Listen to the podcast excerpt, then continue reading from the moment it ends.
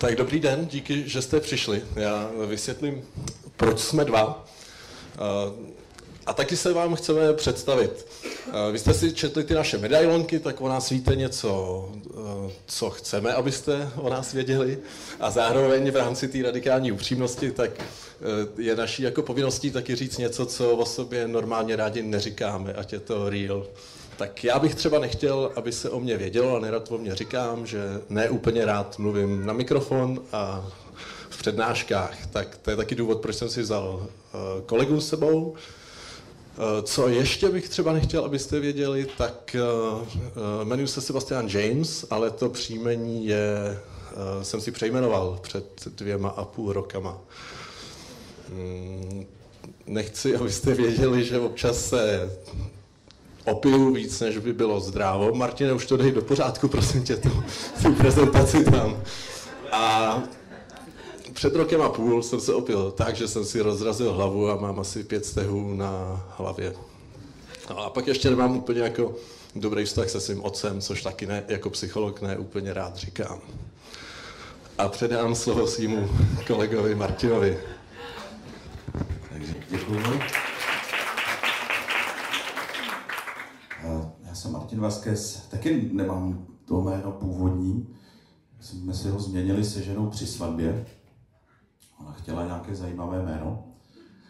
Já jsem se původně jmenoval úplně obyčejně Plešek a teď mám hrozný problém s tím, protože většina lidí si myslí, že přijde vždycky nějaký zajímavý kolumbiec nebo Mexičan a přichází arijský typ.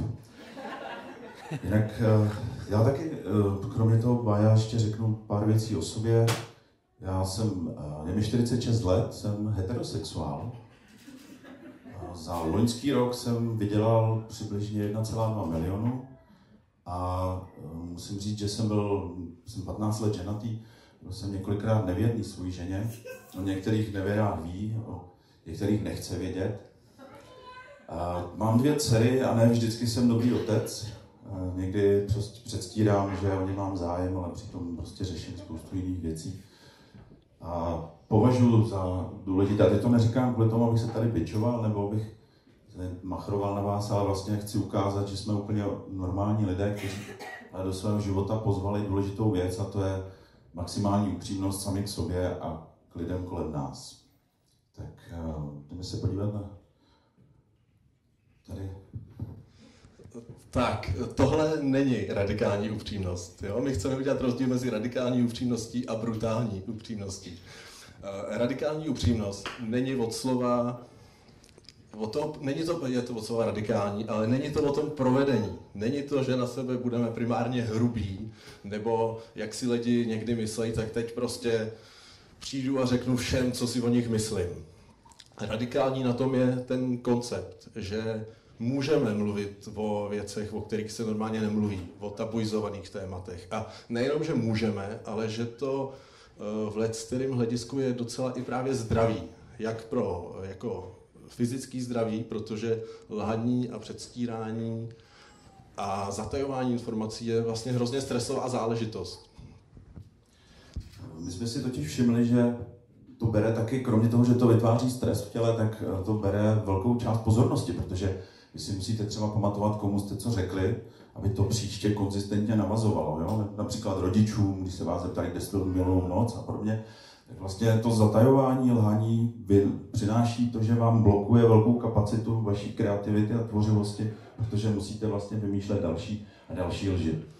A taky jsme si všimli, že teďka je období určáku, tak jsme si všimli, že i v dobrých vztazích, jo, třeba pokud máte dobrý tým, kde pracujete, nebo máte dobrou partu lidí, se kterými jezdíte pravidelně na dovolenou, tak stejně během let vznikne něco, čemu my říkáme usazeniny, když necháte chvilku burčák, tak víte, že dole se udělá taková centimetrová vrstva. A ty usazeniny jsou nevyřčené věci, jsou to věci, které během let se vlastně nazbíraly a oni mají tendenci se kazit. My tomu úplně odborně říkáme sračky. Jo, a radikální upřímnost vlastně zešla z gestalt eh, psychoterapie, která byla taky taková svérázná forma psychoterapie. A tam je to opravdu velmi odborný termín, který mu se říká bullshit. A ten zakladatel uh, Fritz Perls dokonce rozlišoval ty sračky. Měl tři druhy těch sraček. Měl kuřecí sračky, chicken shit, pak měl bůvolí sračky, bullshit a těm největším říkal elephant shit, sloní. No jak ty sračky vznikají? To je uh, zajímavý. Za prvý je to tím, že lidé si některé věci neříkají, to znamená zatajují a jsou k sobě neupřímní. Uh, druhá, druhá taková velká kapitola je předstírání. To znamená, někdo vás třeba urazí a vy místo, abyste se ozvali, tak předstíráte, že se nic neděje. Jo? Ještě na to máme takovou pěknou větu, snad se tě to nedotklo, ne? Ne, v pohodě, nic se neděje. A to je, tohleto předstírání vytváří i v dobrých vztazích, když spolupracujete a máte dobrou partu, tak dlouhodobě vždycky vytváří takovýhle kazící se sračky. My tady máme jedno cvičení, je to tak. Um, najděte si někoho, kdo sedí vedle vás, otočte se k člověku, který sedí vedle vás. To bude teďka váš partner na následující cvičení. Představte se, řekněte si jméno, pokud jste se nikdy neviděli, ať víte, že teď k sobě budete, můžete být samozřejmě tři, pokud vám vychází trojice, tak sám je taky dobrá věc. A cvičení se jmenuje Někdy předstírám.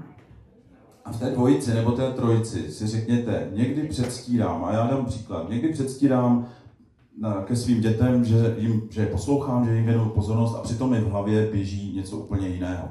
Že ten mechanismus tady toho cvičení je, že řeknete, někdy předstírám, že a přitom je to jinak. Jo? Někdy předstírám, že poslouchám kolegu při prezentaci se zájmem a přitom to mám úplně v prdeli.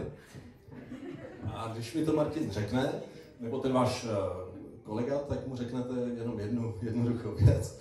Děkuju. A potom vy zase řeknete jemu jednu věc, co vy předstíráte.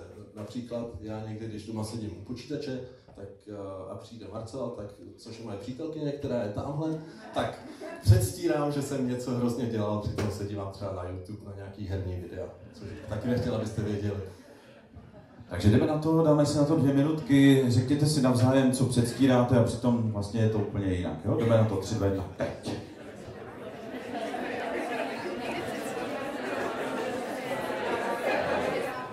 Jak se vám to dařilo? Aspoň takový třeba dva, tři postřehy?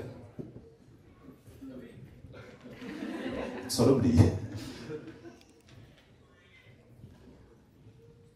Dobře. Trvalo, než se to rozjelo. Trvalo, než to. Ale děkuji moc za ten postřeh. My jsme taky vypozorovali, že na upřímnost je potřeba vždycky hodně času. Pokud chcete si s lidma některé věci vyjasnit a hodně upřímně o nich hovořit, tak si na to vždycky vyhraďte hodně času. Já doufám, že každý něco našel. Eh, protože já jsem ještě chtěl říct neupřímnosti. Neupřímnost eh, nenabírá nejčastěji z podobu lhaní, že někoho jako face to face lakuju, ale vlastně mnohem eh, větší formy té neupřímnosti jsou zatajování informací, nebo a vlastně ono to vůbec není o informacích, ono je to nejčastěji o našich emocích, k čemu se taky dostaneme, ale zatajování a předstírání. A když k sobě budeme upřímní občas, tak vlastně zjistíme, že opravdu hodně té naší kapacity, co chodíme po světě, tak věnujeme tomu, že předstíráme a zatajujeme. Ale vzniká to i dalšíma věcma. Například falešnou skromností. Eh, máme tady minutové cvičení. Otočte se k novému člověku, který sedí po druhé ruce. Jo, ne, teď to jste měli teďko. A cvičení se jmenuje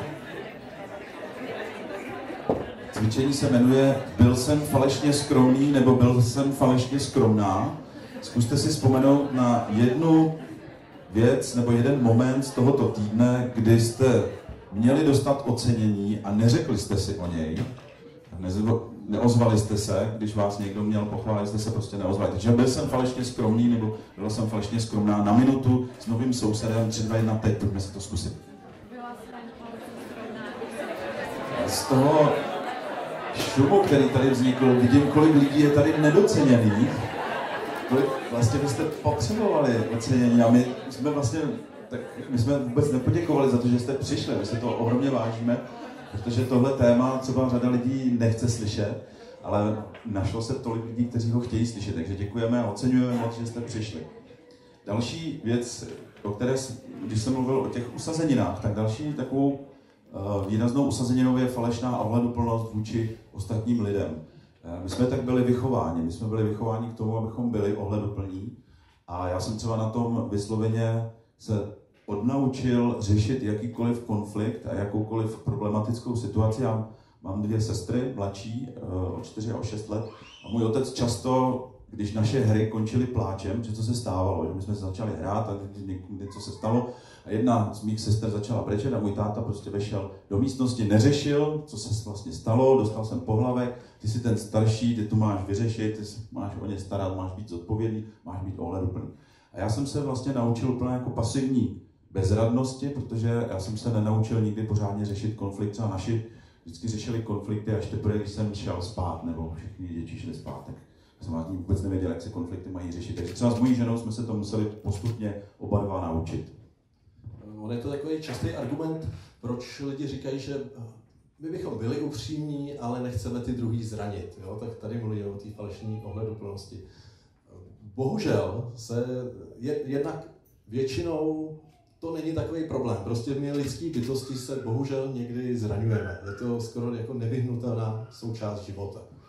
A ukazuje se, a já to vidím často prostě u klientů v terapii, že když si to neřekneme nahlas, když ta, ta agrese není verbální, řekněme, jo, tak ona se projeví nějak neverbálně, nějak pasiv, pasivní agrese, určitě ten termín znáte.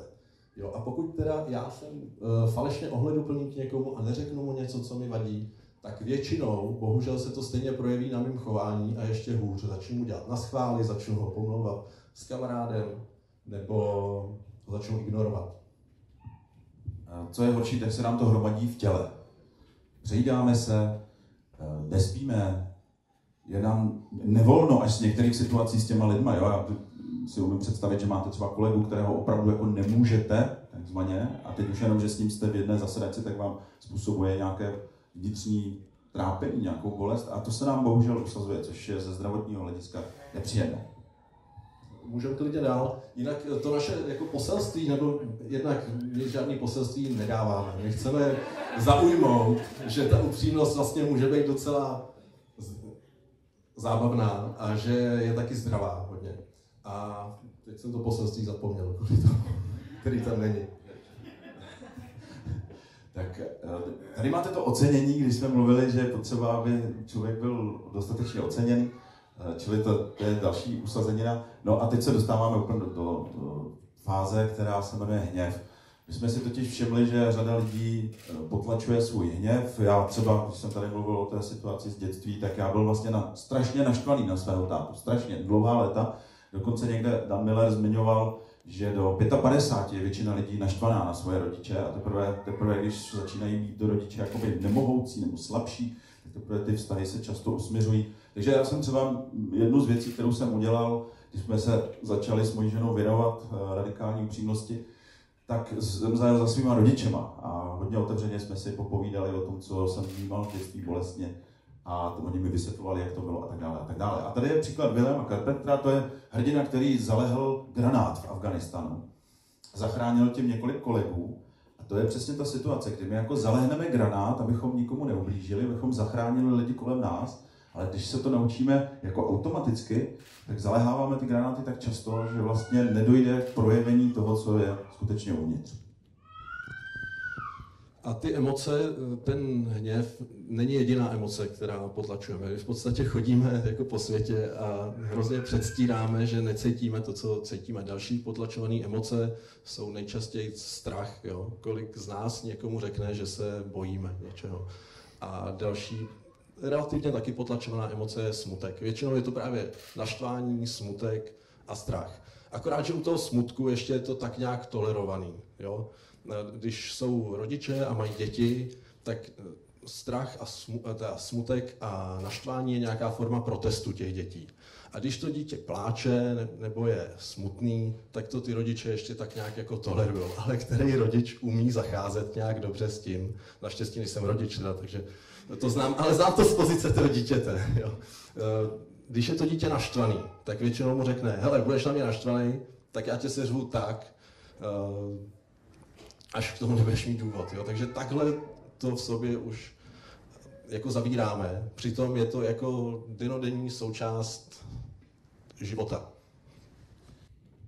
Já jenom to, za to zareaguju, mám dvě dcery, 10-12 let, Eh, jednak je necháváme skutečně projevovat všechny emoce, takže se běžně stává, že na mě nebo na ženu křičí, ale je to v pořádku, protože oni velmi rychle vyjádří hněv nebo smutek nebo naštvání, ono se to odehraje do dvou, maximálně do tří minut, pak se to sklidní, vždycky je to úplně zajímavé to sledovat, takže doporučuji, co máte děti, vydat se tohletou cestou a ohromně to oživí vztah mezi námi všemi. Je to prostě parádní proces. Mimochodem taky se ženou jsme zavedli, že se zásadně hádáme před dětma. Není to tak jako děti, pojďte sem, teď se budeme hádat. Ale prostě, když se na jeden, jeden na druhého naštveme, něco se stane, nebo potřebujeme se poradit a taky se o důležitých věcech radíme zásadně s dětma, tak vždycky jsou u toho. Nikdy počkáme, až budou spát. A ono to není primárně o tom hádání, jo. pojďme se všichni pohádat nebo poslat do prdele. Ale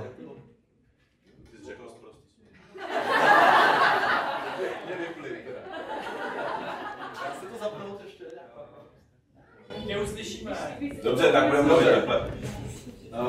Primárně je dobrý, ne když ty děti vidějí jenom, jak se ty rodiče hádají, ale je dobrý vidět, jak ty hádky zvládají, jo, že je zvládnou, že to není konec světa. Já jsem třeba vyrůstal v rodině, kde když byla hádka, tak opravdu jsem to cítil jako, že bude konec světa.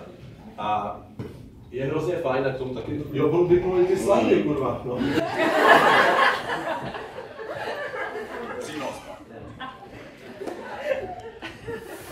Já jsem myslel, že to je konec světa a prostě zamrzl jsem a zalez jsem někam do kouta. A musel jsem se naučit až jako dospělosti, že se může uh, pohádat, že může mít rozdílný názor, ale že stejně ten náš vztah nějak pokračuje a že se, že pokračuje dál. Uh, já bych tomu chtěl říct, možná někdo z vás viděl na TED Talk, uh, viděl pěknou přednášku od Brené Brown, jestli jste viděli, někdo, přikivujete někdo, výborně. Uh, ona mluví o tom, o potlačování zranitel, no. Mluví o potlačování zranitelnosti a říká, že v okamžiku, kdy člověk potlačuje jak smutek, strach nebo pocity zranitelnosti, tak tím zároveň potlačuje všechny ostatní, to znamená i radost, štěstí a nelze vybírat emoce selektivně. A to je ten důvod, proč třeba necháme naše děti, aby na nás byly naštvaní, aby to skutečně projevili, protože se nám to vrací v ohromné lásce a v ohromné pozornosti z jejich strany. No a ta, ta Brené Brown, a není jediná, mluví o tom, že uh, ty emoce si nejde vybírat, jo? to je prostě home package. Jo? I když ty emoce zkoumají různě, kde se jako v tom těle projevují a kde se eh, aktivují ty mozkové centra, tak je to všechno tak blízko sebe, že se ukazuje, že buď je zapnutý všechno, nebo je všechno vypnutý.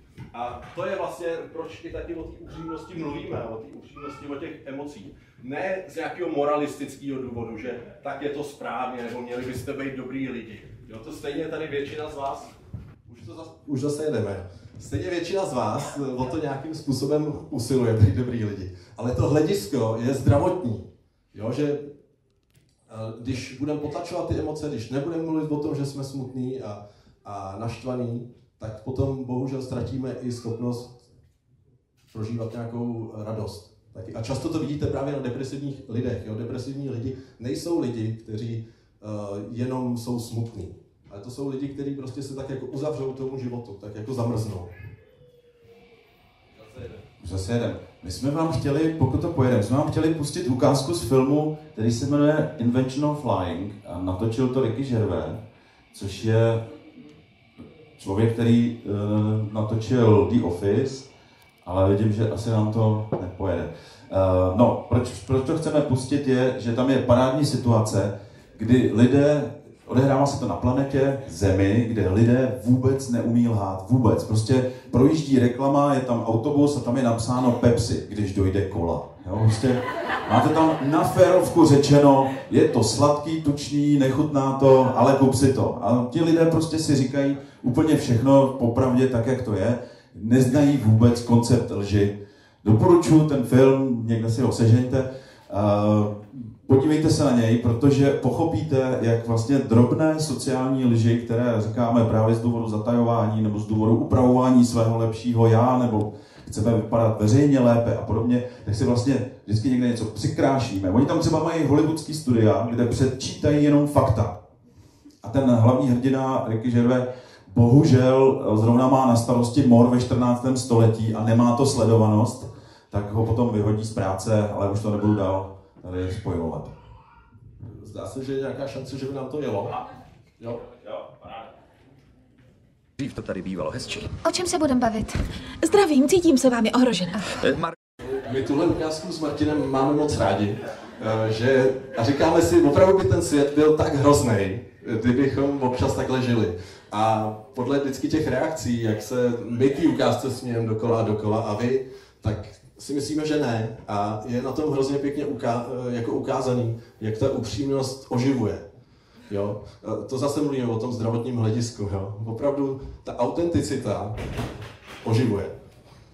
No, jak začít s radikální otevřeností nebo upřímností? První je důležité se nezabít, takže vyvarujte se fyzického násilí a je dobré se s kýmkoliv, s kým chcete mít takhle otevřený, radikální a upřímný vztah, je dobré se domluvit. Na ferovku si to říct. My jsme se ženou začali úplně stejně, řekli jsme si, hele, chceme to zkusit, oslovilo nás to, je to pro nás důležité. Eh, Dostali jsme se samozřejmě během těch eh, 14, teď se blíží 15 let společného života, tak jsme se dostali do různých krizí a říkali jsme, hele, není co ztratit, pojďme to zkusit, jak nám to bude fungovat.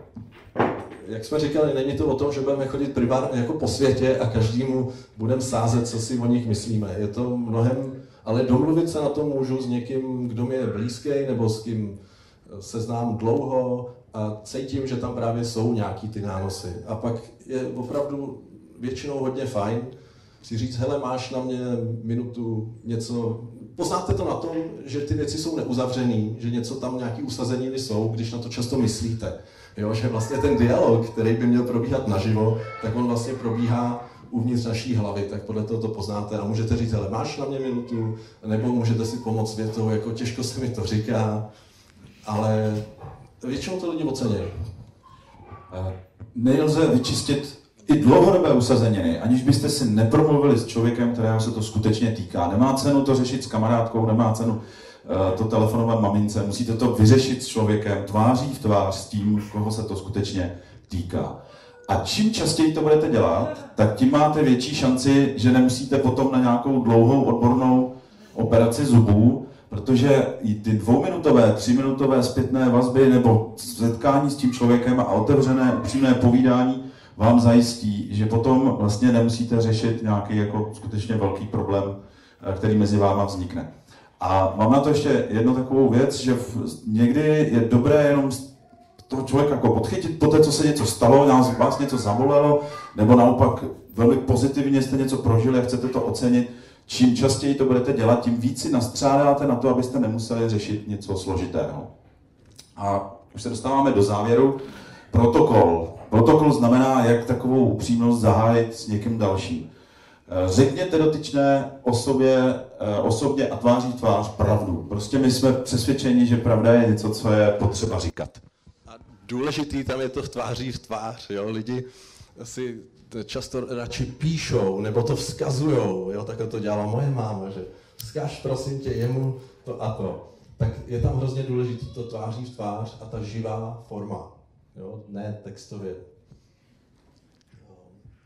Co je taky důležitý, je být hodně konkrétní. Jo? My se učíme, je rozdíl mezi tím říct někomu, já jsem na tebe naštvaný, že po sobě nikdy neumýváš nádobí. To je interpretace a zobecnění jako prase. Jo?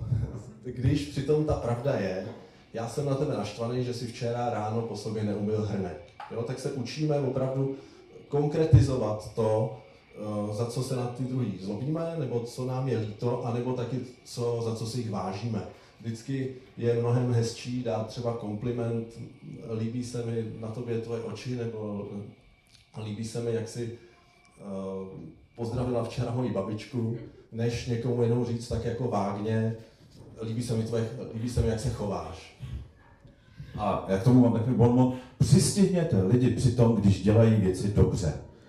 Je to opačný koncept toho, co většinou bývá a oceňujte, protože my jsme zjistili se Sebastianem, že toho ocenění je skutečně málo. Bylo to tady na vás trochu vidět. Eh, Vyvarujte se komunikačních faulů a řekněte, a to je klíčové, za co si jeden druhého vážíte. No, my tady máme poslední cvičení, protože víc nestihneme.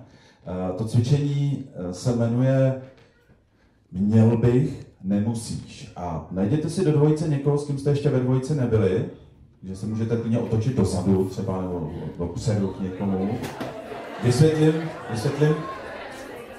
Vy tomu svému partnerovi, kterého teďka máte vedle sebe, řekněte, měl bych vydělávat hodně peněz, nebo měl bych se chovat ke všem lidem slušně, nebo měl bych ve firmě odvádět super výkon. A ten druhý se vám podívá do očí a řekne, nemusíš. A, a zase opačně, jo? vy zase, měl bych být nejlepší u nás v týmu a on se na vás podívá, nemusíš. Je to nádherně úlevné cvičení, pojďte si ho užít. Tři, dvě, tři minutky, měl bych, nemusíš, jdeme na to třeba jedna teď. Tak jo, děkujeme. A pak chceme říct ještě jednu důležitou věc. Ještě jednou, upřímnost není o tom chodit po světě, něco na někoho naplivat a prásknout za sebou, posuneš mi slide, prosím, a prásknout za sebou dveřma. Jo. Tam je hrozně důležitý. Tím, když si najdeme ten čas, být sobě upřímný. No to je těžký, jo? Taky respektujme toho druhého, že si ten čas našel. Nebo že on k nám je upřímný. A co tam je důležitý, je v tom s tím člověkem vydržet v kontaktu. Jo? Tím, že si řekneme něco těžkého nebo ošklivého, to nekončí. Nekončí přece ta naše celá komunikace. Bohužel často v reálu jo, ale neměla by a nemusela by. A často je to právě bohužel kvůli tomu, kvůli těm třeba komunikačním faulům, jo, který jsou jako ty vždycky seš takovej. A tak zůstaňte s tím člověkem. Ono, když se tím jako procítíme, tou situací. Jo, konflikty se neřeší tím, že si ty věci vysvětlíme, kdo má pravdu. Ale mnohem častěji je to, že se tím procítíme společně. Že právě to zbuzuje ty emoce, že jsme z toho smutný nebo naštvaný, rozpláčeme se, rozkřičíme a ono to odejde. A můžeme dál pokračovat. A je tam právě taky hrozně důležitý, když to odejde, tak to uvolní zase cestu tomu říct si něco hezkého čeho si na sobě vážíme a co na sobě máme rádi.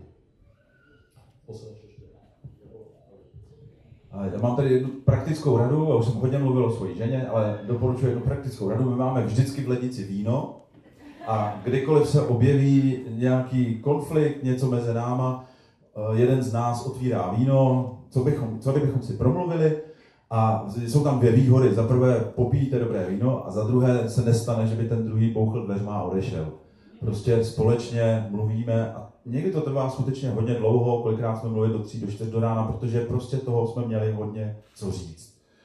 Tak a tady máme otázku, proč začít s radikální otevřenosti, a ty si chtěl ještě. Já jsem tam měl ještě, ještě slide, který Martin nezná, nezná, proto ho tak přeskočil. Jestli to funguje vždycky. Ne, nefunguje to vždycky. Jo? Funguje to ale častěji, než by člověk očekával. Jo? Chce to s tím malinko experimentovat lidi někdy říkají, ta upřímnost je vlastně jako hrozně destruktivní a nebezpečná, ty lidi se se mnou přestanou bavit a tak dál. Eh, ono to tak působí, protože to neděláme. Ale my jsme přišli na to, že právě ta neupřímnost je vlastně destruktivní ještě víc, akorát se to tak jako v plíživě vkrádá. Až určitě to znáte, až najednou někoho znáte 5-10 let a to, co bylo mezi váma hezkého, tam najednou není. Jo, tím, jak jsme se takhle chránili. No a my se dostáváme do závěru, protože nám dali časový limit. Proč začít s radikální upřímností? Lidí s mizerným, mrtvolným a deprimujícím životem a prací najdete kolem sebe spousty. Nám po, poté, co jsme se na to vrhli, a Sebastian mnohem dřív než já, ale poté, co jsme se na to vrhli, se nám stalo, že se nám do života vrátila veliká radost, živost a skutečně dobré vztahy. Děkujeme.